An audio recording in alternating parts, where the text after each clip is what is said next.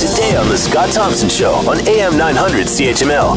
A McMaster professor is taking a look at racism in Hamilton. He plans on getting that perspective via data, uh, data gathered through the Hamilton Anti Racism Resource Center. To talk more about all of this, Ameil Joseph is with us, Assistant Professor, School of Social Work, McMaster University, and on the line with us, Neil. Ameil, thanks so much for the time. We much appreciate this.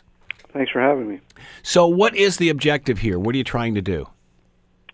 Um, well, the Anti Racism Resource Center um, is a unique kind of initiative uh, that exists through a, a partnership, uh, the first of its kind, really, um, through the Hamilton Hamilton Center for Civic Inclusion, uh, the City of Hamilton, uh, and uh, McMaster University, specifically the research that I'm doing uh, through the School, School of Social Work and our Equity and Inclusion Office.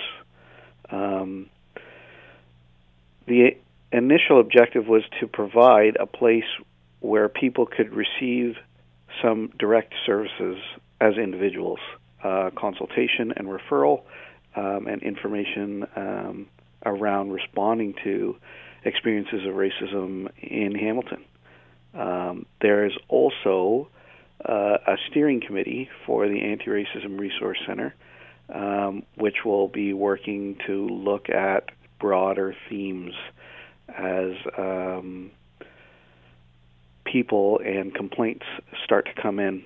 And that's kind of where I hover in as a researcher to help think about um, how community needs are responded to um, in in structured kind of ways that focus analysis um, on sectoral problems, on individual problems, um, so we can identify trends um, from a broader scope, looking at um, as well uh, current capacities in Hamilton for addressing issues of racism, um, and are there um, gaps in, say, healthcare and education and public services um, services offered through the city of Hamilton, as well as, um, of course, uh, at, at, McMaster and um, in general services um, in, in Hamilton. So, is the objective here to gather information from all of these various resources and then use this as a hub to try to figure out where strengths, where weaknesses are? Yeah, um, but just to be clear, you know, we, we do um, the center offers a confidential space for people to share um, experiences and find support and consultation and referrals through uh, Principal Ogden, who's the uh, anti-racism lead. Um, at the same time, when we do uh, study things that are going on, we'll be doing so in, in ways that are approved through ethics boards and such here at McMaster um, and looking at the general kind of aggregate data that is used when any kind of program reviews itself. And, and when we look at, um, take a more closer look, when themes start to emerge, then we'll have an ability to look at, yeah, like you said, strengths and gaps, um, areas to focus on, areas that need more research, um, and, and generally areas that might need um, direct policy or infrastructure interventions.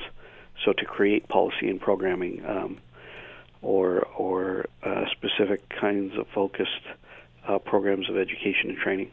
So, a- as well as compiling the data, doing the research, it's also providing the services, directing people to the services. It is. It is a, a definitely um, a, a, unique model of community capacity building through research and through engagement the community, uh, specifically the Committee Against Racism, um, through the city of Hamilton, helped uh, make this center happen through their advocacy work, through their uh, grassroots community-based research, um, and their leadership. And it is that approach that we're using, and we're hoping to remodel through the research of the center.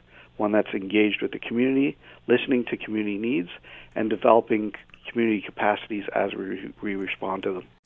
Want to hear more? Download the podcast on iTunes or Google Play and listen to The Scott Thompson Show weekdays from noon to 3 on AM 900 CHML.